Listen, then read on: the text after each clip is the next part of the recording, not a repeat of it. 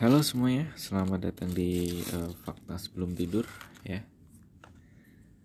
Ya, semoga apa ya bacotanku kali ini ini bacotan pertama sih ya.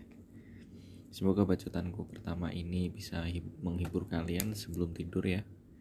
Sebelum tidur kalian akan uh, aku aja untuk berpikir kritis ya. Semoga itu bisa buat pengantar tidur kalian, oke? Okay? Ya, eh, episode pertama kali ini uh, aku mau bicara masalah sesuatu yang uh, aku sukai lah ya atau aku dalami beberapa hari inilah ya. Yaitu mengenai dunia kuantum ya. Oke aku sambil santai ya. Sambil santai di sini aku ada rokok ada kemudian juga ada apa ini segelas ya minuman kopi lah ya. Ya semoga kalian nyaman mendengarkan uh, bacotanku. Ya kita mulai dari ntar aku mau nyalain rokok dulu ya.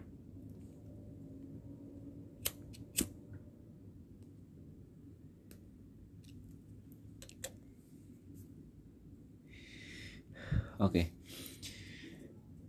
Di sini ada nggak yang udah lihat uh, nonton ya? Nonton yang film Ant-Man terbaru. Yang judulnya Quantum Mania. Ada yang udah pernah nonton? Ya? Ada? Oke. Kalau aku sih belum. Ya. Aku belum nonton dan aku mau bacot masalah kuantum dunia kuantum ya. Oke nggak apa-apa apa yang aku sampaikan di sini adalah berdasarkan fakta, berdasarkan apa yang pernah aku cari di internet, di mana pun ada bukunya dan dan lain-lain. Oke. Okay? Jadi ini adalah fakta dan ini beneran ada di dunia kuantum, oke? Okay? Dan ini juga adalah sesuatu yang menjadi dasar di film Ant-Man ya karena film Ant-Man itu adalah kita berkutat di dunia kuantum. Ya. Oke. Jadi kali ini aku melakukan rekamannya di di luar kontrakan di luar kos ya. Jadi ya saya itu masih mahasiswa. Jadi nanti misalkan ada suara motor atau sesuatu yang mengganggu harap kalian bisa maklum ya Oke, jadi yang pertama adalah apa sih itu dunia kuantum? Ada yang pernah dengar sebelumnya mungkin sebelum uh, pas kuliah mungkin atau kalian yang masih siswa SMA kah atau kalian yang pekerja pernah ke kalian dengar apa itu sih dunia kuantum tuh? Ayo, kira-kira apa tuh?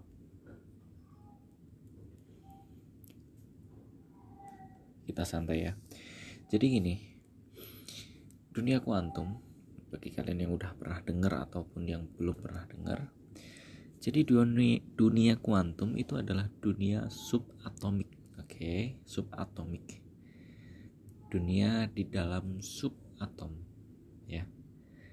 Oke okay, ini bagi orang awam mungkin ada yang belum pernah dengar apa itu atom apakah itu yang meledak di Hiroshima itu atau yang ya atom ataukah itu yang kacang atom? Enggak enggak. Yang saya bicarakan kali ini adalah atom itu adalah suatu partikel yang menyusun kehidupan. Oke kalau gitu. Kalau kalian masih ada yang masih awam apa itu atom? Kalau gitu kita berawal dari diri kita sendiri dulu ya. Manusia. Termasuk saya eh termasuk aku termasuk kalian yang lagi dengerin ini kita adalah manusia ya. Manusia itu tersusun dari sel ya. Oke dari sini masuk ya. Sel itu apa? Jadi gini misalkan uh, oke okay, daging kalian ya. Kulit kalian oke. Okay. misalkan kulit kalian itu dibelah dipotong potong potong jadi kecil kecil kecil kecil semakin kecil kita belah oke. Okay? itu nanti akan muncul sel sel ya sel adalah susunan terkecil dari suatu makhluk hidup oke okay? kalau kalian penasaran bagaimana bentuknya sel itu macam-macam tergantung dia itu apa yang dia susun oke okay? misalkan sel darah merah jadi sel darah merah itu tuh oke okay, eh, darah kalian darah kalian kalau dibelah di uh, atau di, kita tonton pakai mikroskop yang uh, perbesaran yang lumayan besar ya. Itu darah kalian tuh akan berbentuk seperti uh, piringan atau ya semacam apa ya piringan bulat dan tengahnya tuh agak cekung gitu kayak gitu. Fungsinya cekungan itu nanti itu adalah buat e, mengikat oksigen yang ada di paru-paru diambil lalu diedarin. Itu sel darah merah ya kalau kalian nggak percaya kalian bisa cari deh YouTube. YouTube e, perbesaran mikroskop untuk sel darah merah gitu. Lihat aja. Maka ketika diperbesar itu akan kalian akan melihat yaitu tadi sel darah merah itu selnya bentuknya satu sel. Satu selnya itu akan berbentuk piringan gitu. Oke dari sini paham ya. Jadi sel uh, darah kalian yang kayaknya kalau kita lihat kan seperti air gini ya kalau misalnya kita tusuk deh kita tusuk ketika di darah itu ngalir kan kayak air tuh. Tapi sebenarnya sebenarnya air itu ketika air yang darahnya itu ya kalau kita perbesar ya kalau kita perbesar tuh akan bentuknya tuh kayak piring-piringan gitu. Ya gimana? Ada yang udah tahu ya? Pasti dari kalian ada yang udah tahu. Ada yang udah tahu kayak hal itu tuh itu fakta umum. Oke? Okay? oke okay. kita lanjut masalah sel kalau sel darah merah bentuknya kayak gitu tuh jadi itu kalau kita perbesar ke, uh, semakin besar itu tuh bentuknya kayak gitu Nah sekarang kalau sel kulit itu seperti apa? Nah ntar kalau sel kulit itu beda-beda lagi. Ada yang sel untuk menyusun epidermis itu adalah epidermis adalah lapisan terluar dari kulit. Ntar kalau ke dalam lagi itu adalah sel-sel lagi macam-macam. Ada banyak jenisnya dan bentuknya juga macam-macam. Sel untuk yang membentuk otot ntar juga beda lagi. Sel yang membentuk otak itu juga beda lagi. Oke. Okay? Ya, itu intinya makhluk hidup tersusun dari sel-sel sel. Oke. Okay? Nah, satu orang manusia itu bisa tersusun hingga triliunan sel. Oke. Okay? Ya, itu faktanya. Satu makhluk hidup, satu manusia, kalian bisa aku, bisa kalian itu tersusun dari triliunan sel. Oke. Okay? Ya, ya, triliunan sel.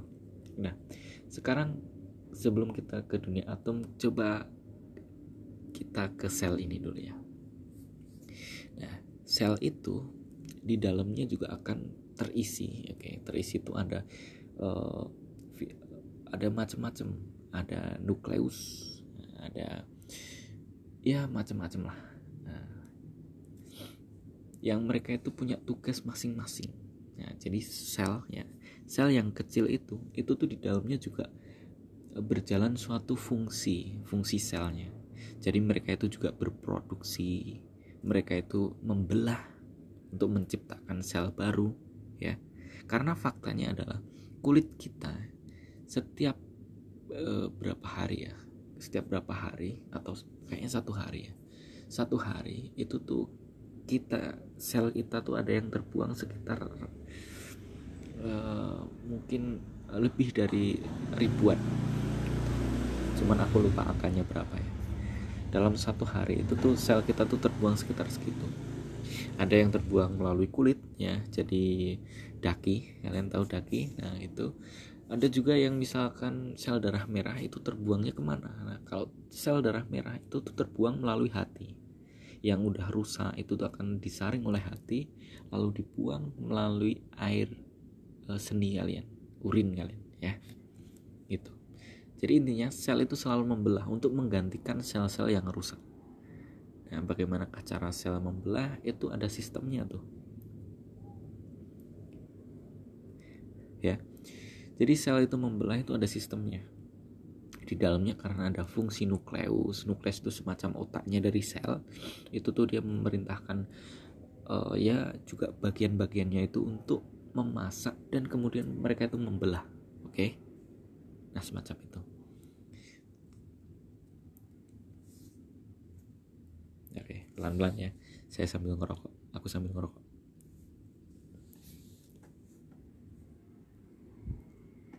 Itulah sel sekarang gimana kalau sel itu kita belah-belah lagi oke okay?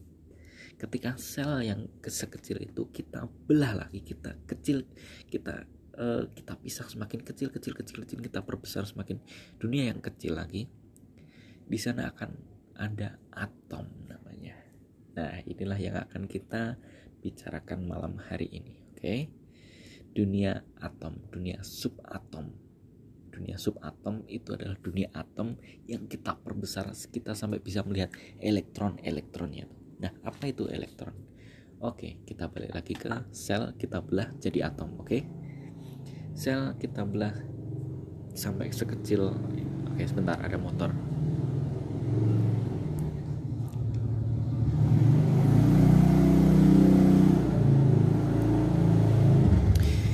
sel kita belah jadi kecil kita kecil kecil kecil kita akan melihat atom.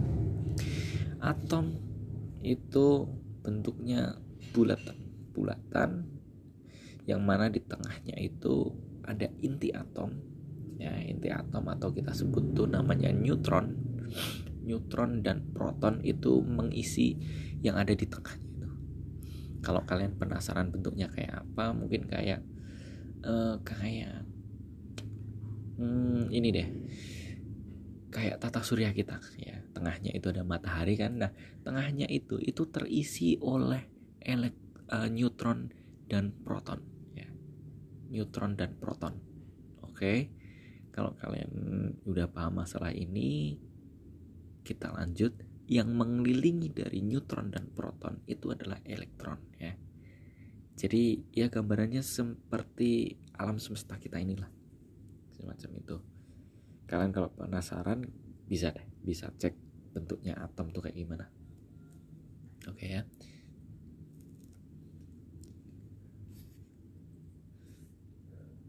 Nah sekarang gini.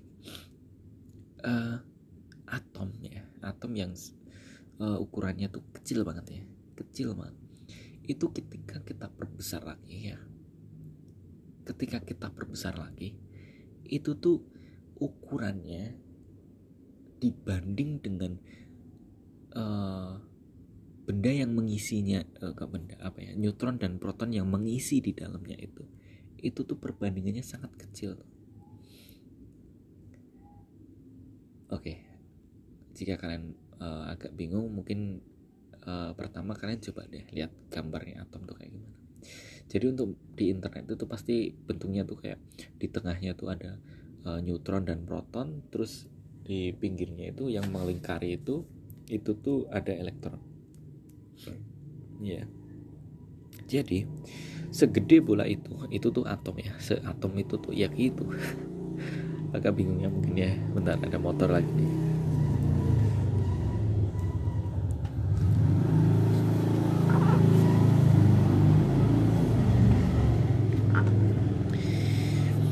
ya yeah. jadi atom. Yaitu se seperti itu. Segede itu ya. Nah sekarang gini. Ketika atomnya itu segitu dan elektron tuh yang mengintari mengitarinya itu terus di tengahnya ada neutron dan proton itu coba kita perbesar lagi. Ukurannya kita perbesar lagi. Nah sekarang atom yang sekecil itu kita perbesar sampai kira-kira gedenya se se stadion sepak bola oke? Okay? oke okay, ya? Oke okay, pahami dulu ya. Ketika atom itu atom yang tadi sekecil itu ya ketika kita sel ya sel kita belah jadi atom atomnya kan kecil kan? Nah sekarang kita perbesar nih kita perbesar pakai mikroskop atomnya tuh kita perbesar sampai seolah-olah gedenya itu se stadion oke? Okay? oke okay, ya? Biar kita tuh perumpamannya lebih enak lagi bentar ada motor lagi.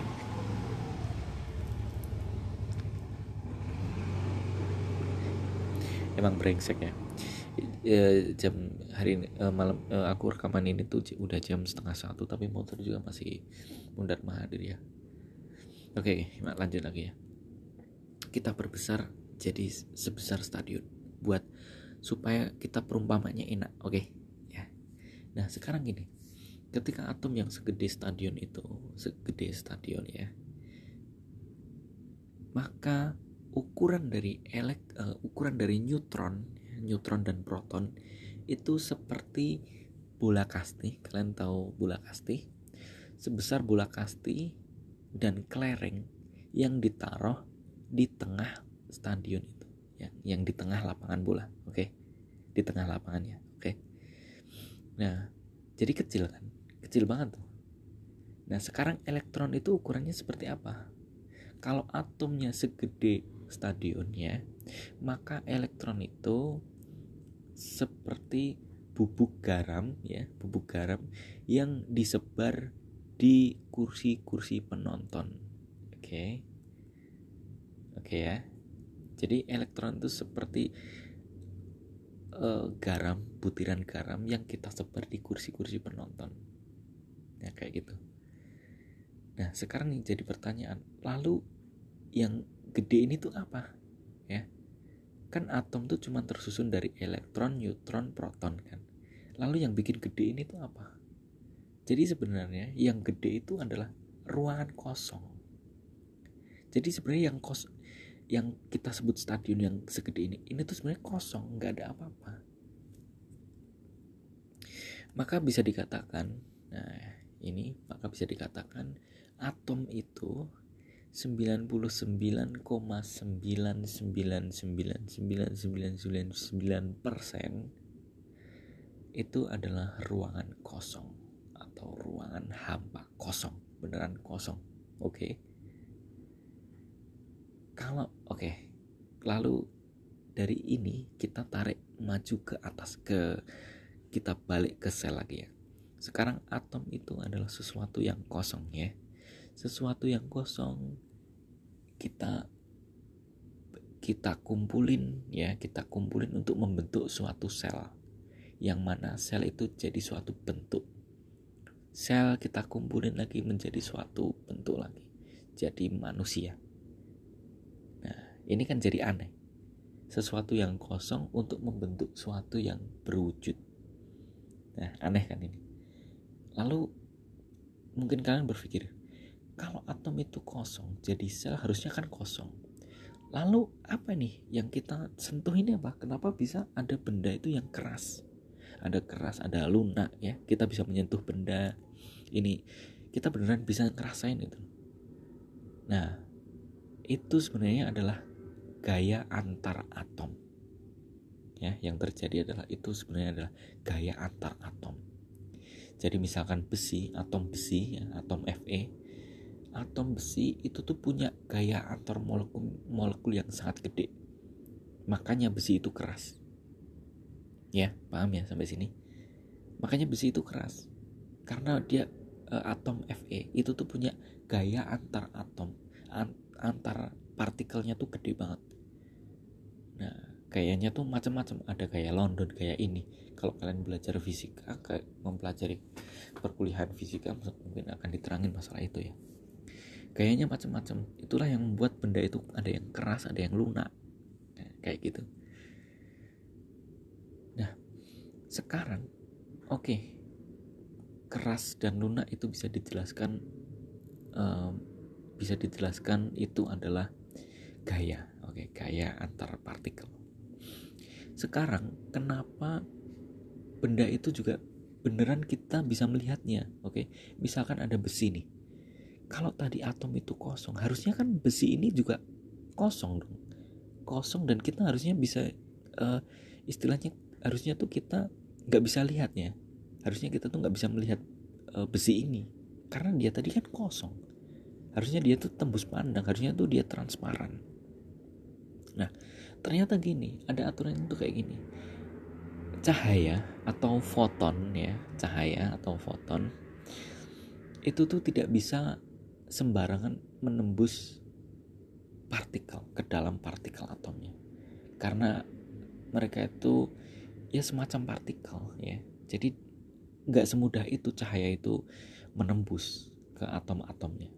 Itulah yang menyebabkan benda itu jadi bisa kita lihat benar-benar berwujud bisa kita sentuh keras atau lunaknya bisa kita rasain dan kita juga bisa melihat oh ini bentuknya kotak nih karena cahaya tidak bisa menembus atom-atomnya itu.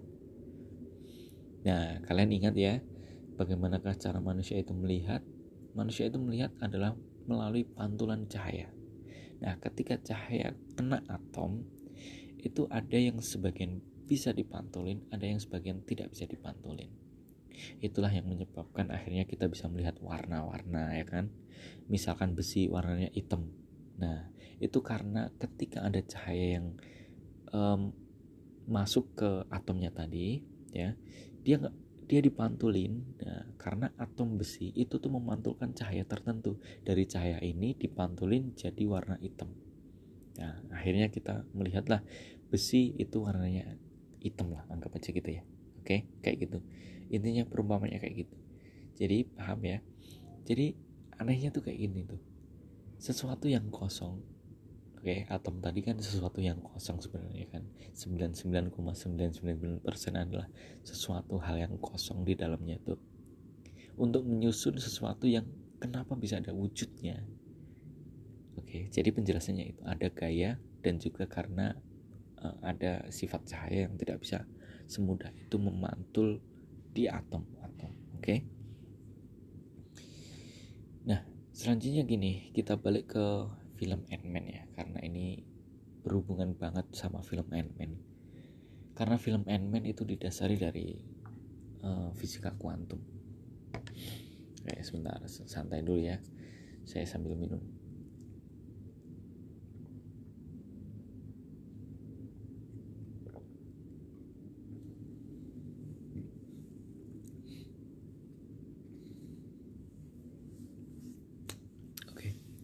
Oke kita balik lagi. Jadi gini di film Ant-Man yang pertama Kalau kalian pernah Udah pernah nonton ya. Di film Ant-Man yang pertama Itu ada dokter Dokter siapa ya? Lupa. Pokoknya dokternya yang, yang udah tua itu loh. Nah jadi dia itu menemukan Yang namanya partikel PIM Ya partikel PIM Apa itu partikel PIM yang ada di dalam film Ant-Man?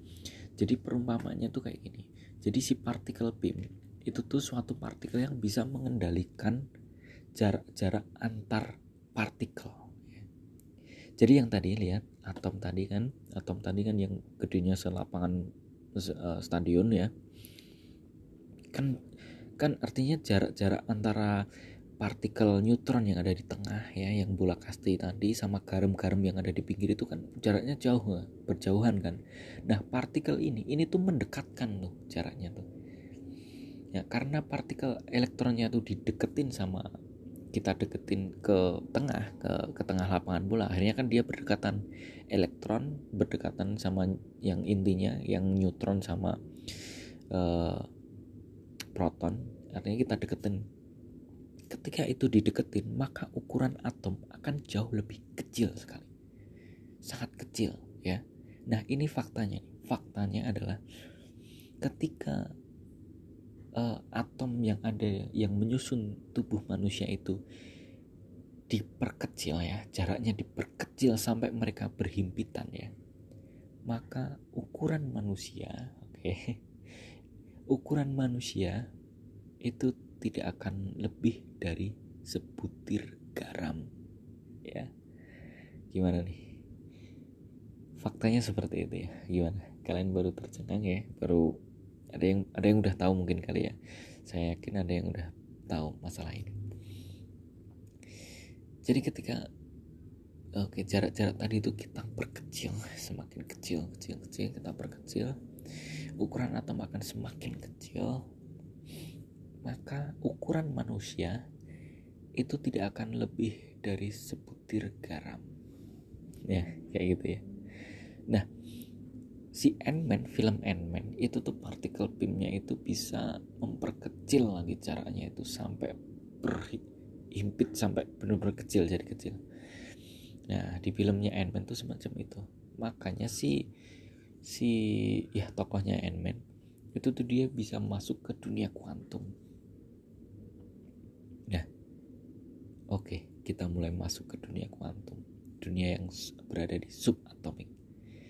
Apa yang apa yang menjadi keanehan di dunia kuantum? Apa nih? Kira-kira apa ya? Ada yang bisa nebak? Oke, saya sambil minum lagi ya udah serak soalnya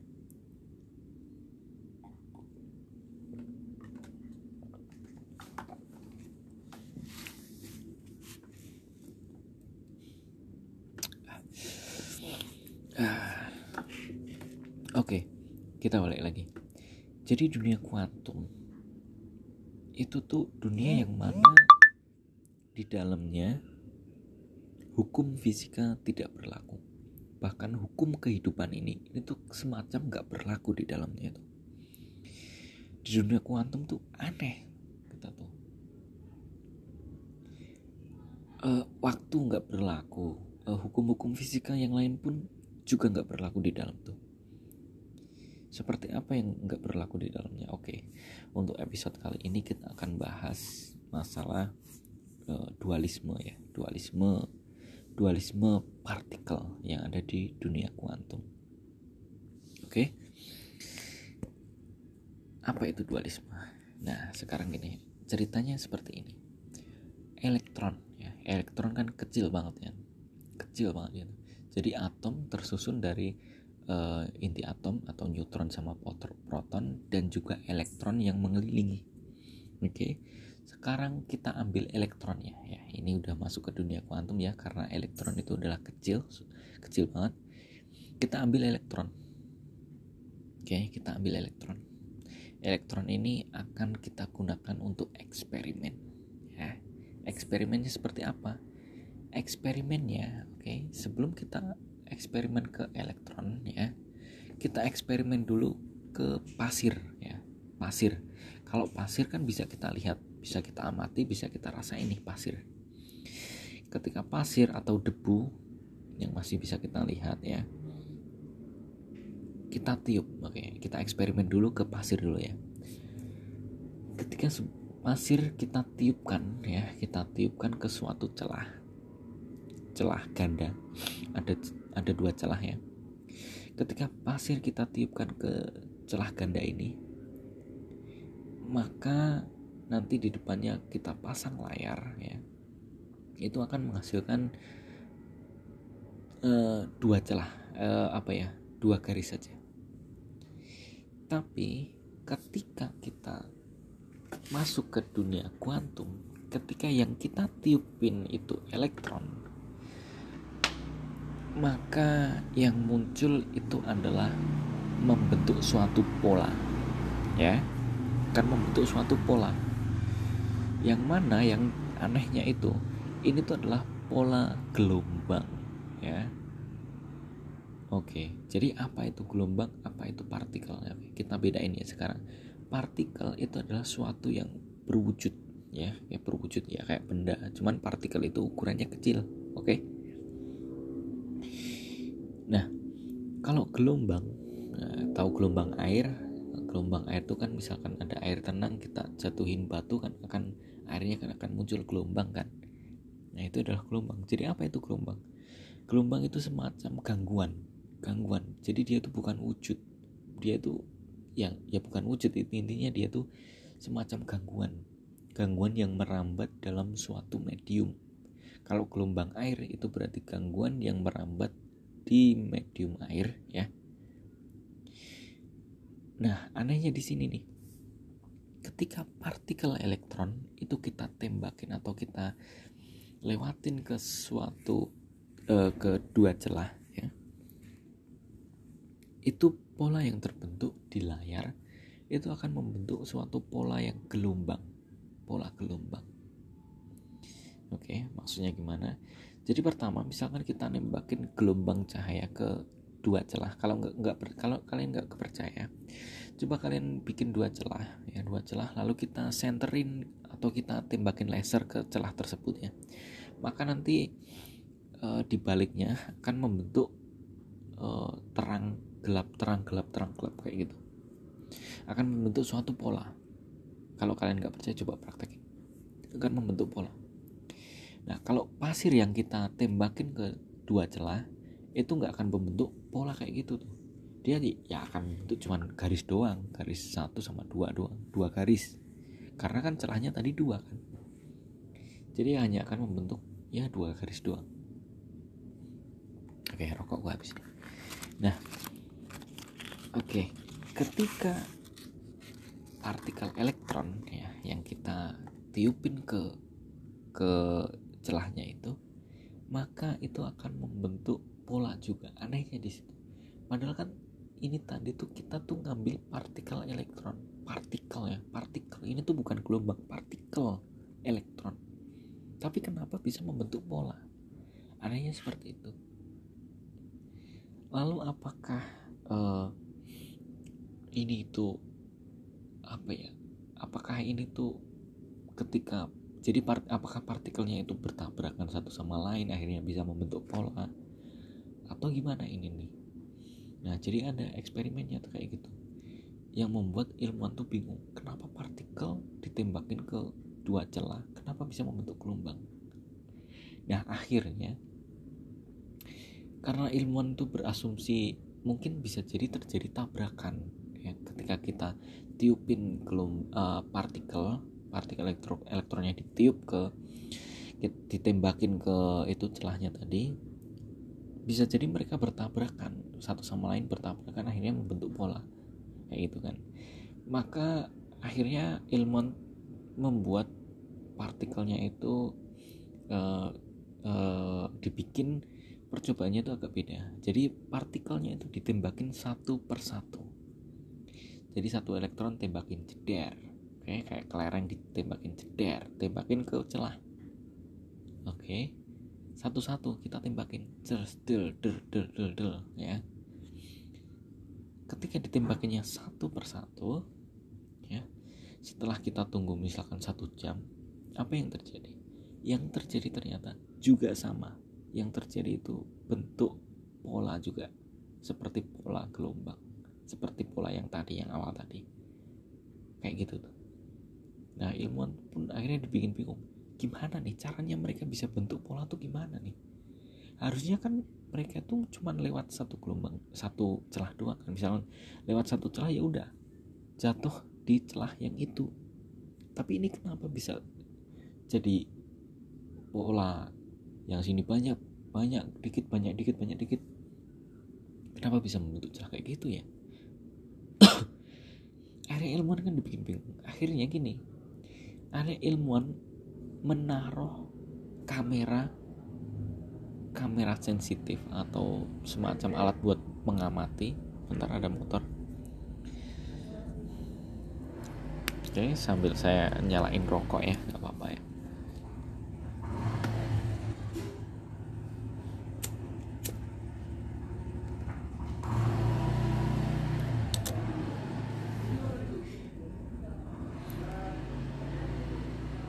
akhirnya dipasanglah semacam kamera atau pengam, alat buat mengamati di mana sih mereka itu masuknya lewat celah mana kok bisa membentuk pola. Nah, alur alur jalannya tuh gimana nih? Kenapa bisa membentuk pola ini? Apakah partikel yang pertama ditembakin dia tuh lewat pola ini terus karena atau kena angin terus dia tuh belok ke sana kan? Mereka punya asumsi kayak gitu tuh eh, ilmuwan tuh. Akhirnya ditaruh kayak semacam kamera ya taruh semacam kamera.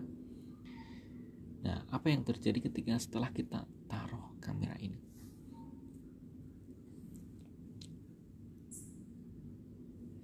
Nah di sinilah yang bikin ilmuwan lebih gila lagi. Ketika ditaruh kamera maka pola yang terbentuk adalah pola partikel jadi nggak ada pola gelombang lagi jadi yang terbentuk itu cuma dua doang dua garis doang. Aneh nih. Lucu kan? Aneh kan? Ketika kita pasang jadi ketika diamati ketika kita pasang kamera itu justru membentuk dua garis doang. Atau pola partikel. Ini jadi semacam aneh semacam seolah-olah apa ya? Aneh gitu loh. Atau gimana ini akhirnya ya udah coba deh kalau gitu ilmuwan bingung kan? Ilmuwan bingung akhirnya kamera coba di nggak di, dipasang lagi. Kamera ditaruh jauh lagi. Ketika kamera nggak dipasang maka pola yang terbentuk adalah pola gelombang ya. Lalu ke, diulang lagi kamera dipasang maka terbentuk partikel pola partikel. Berulang-ulang ilmuwan itu melakukan hal yang seperti itu itu tuh hasilnya tetap sama. Ketika ada kameranya ketika ada kamera dia akan membentuk partikel. Ketika kameranya dihilangkan itu akan membentuk gelombang. Akhirnya kejenakaan ya karena ilmuwan kan juga ya namanya juga manusia kan. Nah itu tuh gini kameranya tetap dipasang ya. Cuman dari jauh dari jauh dari jauh itu mereka diem-diem listrik yang ngalir ke kamera itu dimatiin ya, dicabut nih colokannya cabut aja. Ketika colokannya dicabut ya, diem diem aja diem aja oke? Kita diem diem tapi kameranya masih kepasang. Nah, cuman listriknya dicabut ya artinya listriknya nggak ngalir. Artinya itu kameranya sebenarnya sebenarnya kameranya mati cuman dipasang di situ oke? Ketika listriknya dicabut maka yang terbentuk itu ya yang terbentuk itu adalah pola gelombang. Nah ini ilmuwan langsung jadi kayak gila ini. Jadi lucu nih. Jadi seolah-olah beneran partikel ini tuh atau partikel elektronnya tuh dia itu semacam seolah tahu dia tuh paham kalau sedang diamati. Gimana nih? Aneh ya jadi seolah-olah tuh partikelnya tuh paham. Aku oh aku lagi diawasi nih oh ini kameranya sedang lagi mati nih. Oh ini tuh nggak diawasi. Jadi semacam itu. Jadi beneran ilmuwan tuh nggak tahu kenapa ini bisa partikel ditembakin bisa berubah jadi gelombang ya.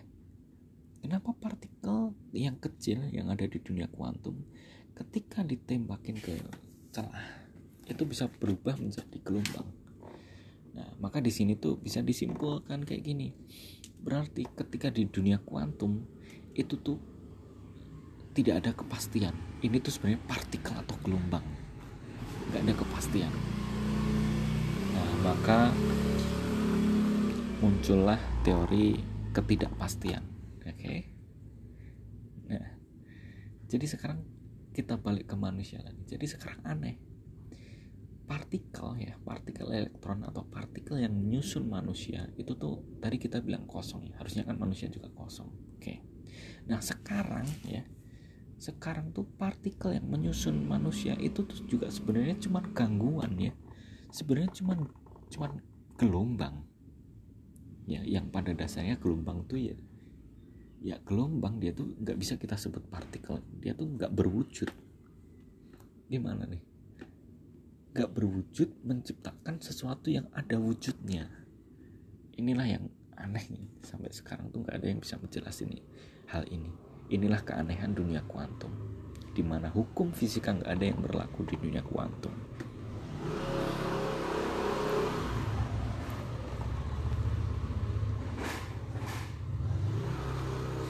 Kalau kalian mau lihat videonya penjelasannya atau gimana kalian bisa lihat video YouTube cuman karena ini hanya podcast ya, hanya pengantar untuk tidur kalian lah. Ada yang dengerin juga syukur saya seneng. Kalau misalnya nggak ada yang dengerin ya bodo amat. Karena saya tuh ini tuh lagi malam malam kabut ya lagi malam kabut aku juga kabut mah ya bikin rekaman dikit lah. Oke jadi gitu ya. Anehnya tuh gitu sesuatu yang nggak berwujud membentuk sesuatu yang berwujud. Itu adalah keanehannya di situ tuh. Nah, itu adalah yang bikin manusia tuh beneran super bingung itu di situ. Ilmuwan tuh pada bingungnya tuh di situ. Dan sampai sekarang tuh nggak ada yang bisa jelasin. Apa? Ini tuh sebenarnya apa? Dunia ini tuh sebenarnya apa tuh?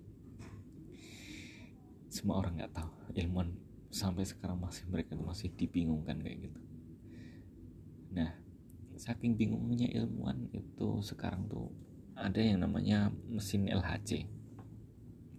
Itu mesinnya tuh gede banget, itu sampai memakan tiga negara bagian. Kalau kalian pengen lihat, cari aja di Google proyek proyek CERN ya C E R N. Nah, di mana dia tuh punya mesin namanya LHC. Cari aja di internet itu informasi itu banyak banget. Jadi mesinnya tuh gede banget sampai tiga negara bagian. Ya, mesinnya tuh semacam pipa. Pipa gede yang ditanam di bawah tanah ya. Nah nah fungsi mesin itu itu tuh buat untuk membelah elektro uh, partikel itu semakin kecil semakin kecil semakin kecil. Nah untuk supaya kita itu bisa bener-bener apa ya mesinnya itu intinya tuh kita pengen lihat partikel yang lebih kecil lebih kecil itu apa sih? Ketika elektron dibelah dibelah dibelah tuh jadi apa? Ya karena kan kita taunya kan paling kecil kan atom ya kan? Atom elektron neutron proton. Cuman itu kan nah tapi ternyata di di dalamnya itu ketika kita belah-belah lagi itu tuh akan ada partikel yang lebih kecil lagi. Kayak semacam ya ada penyusunnya lagi lah oke dan ini faktanya ya. Ada beberapa partikel itu yang udah ditemukan oleh uh, ilmuwan. Kalian bisa nyari informasinya nanti. Partikel subatomik ya. Salah satunya ada Higgs boson atau partikel Tuhan ya. Mereka menyebutnya partikel Tuhan. Ada juga quark ya. Elektron elektron itu tersusun dari quark. Quark itu tulisannya kayak, gimana? Q Q U R K. Q U A R K ya. Bacanya quark ya. Elektron itu tersusun dari itu dari quark ya. Dan ternyata ketika quark itu dibelah lagi itu tuh di dalamnya cuman semacam seperti pusaran-pusaran angin energi. Jadi juga kosong isinya tuh. Jadi elektron pun kalau dibelah juga isinya cuman kayak semacam putaran energi ya. Jadi kayak semacam apa ya? Kayak angin puting beliung. Kalian pernah lihat kan angin puting beliung? Ya semacam itu doang. Cuman bukan angin ini. Ini energi. Energi yang berputar-putar gitu. Nah kalian akan lebih heran lagi kan. Jadi beneran atom tuh beneran kosong nih berarti ya. Berarti atom tuh kosong. Tapi kenapa kosong bisa membentuk sesuatu yang berwujud? Aneh aneh di situ. Dan sifat-sifat di dalam dunia kuantum itu berlawanan sama dunia fisik atau dunia yang yang partikel yang kita ini loh. Anehnya di situ. Oke? Okay? oke? Okay? uh, eh, udah udah hampir satu jam ya udah 40 menit. Ya intinya itu keanehannya itu. Sesuatu yang nggak berwujud membentuk sesuatu yang berwujud. Eh untuk episode kali ini. Mungkin hanya sampai situ dulu. Akan kita lanjutkan. Kita akan masih membahas dunia kuantum karena masih ada banyak lagi keanehan dunia kuantum. Kalian bisa lihat di video YouTube. Kalau mau kalian cari aja. Kuantum dunia kuantum. Pasti nanti ada banyak. Rekomendasiku ada channel yang namanya kalau nggak salah rumah editor ya. Rumah editor itu menjelaskan sing uh, rinci banget masalah dunia kuantum coba kalian cari. Oke ya untuk podcast malam hari ini fakta sebelum tidur. Cukup sekian dulu semoga ini bisa mengantar kalian tidur supaya ya lebih nyenyak mungkin ya. Meskipun malah malah bikin tambah pikiran ya. Semoga enggak lah. Semoga enggak semoga ini aja untuk uh, pengantar tidur ya. Sampai sini dulu akan kita lanjutkan di episode seterusnya kita mungkin akan membahas masalah quantum entanglement ya Sampai sini dulu, selamat malam dan sampai jumpa di episode berikutnya. Selamat tidur.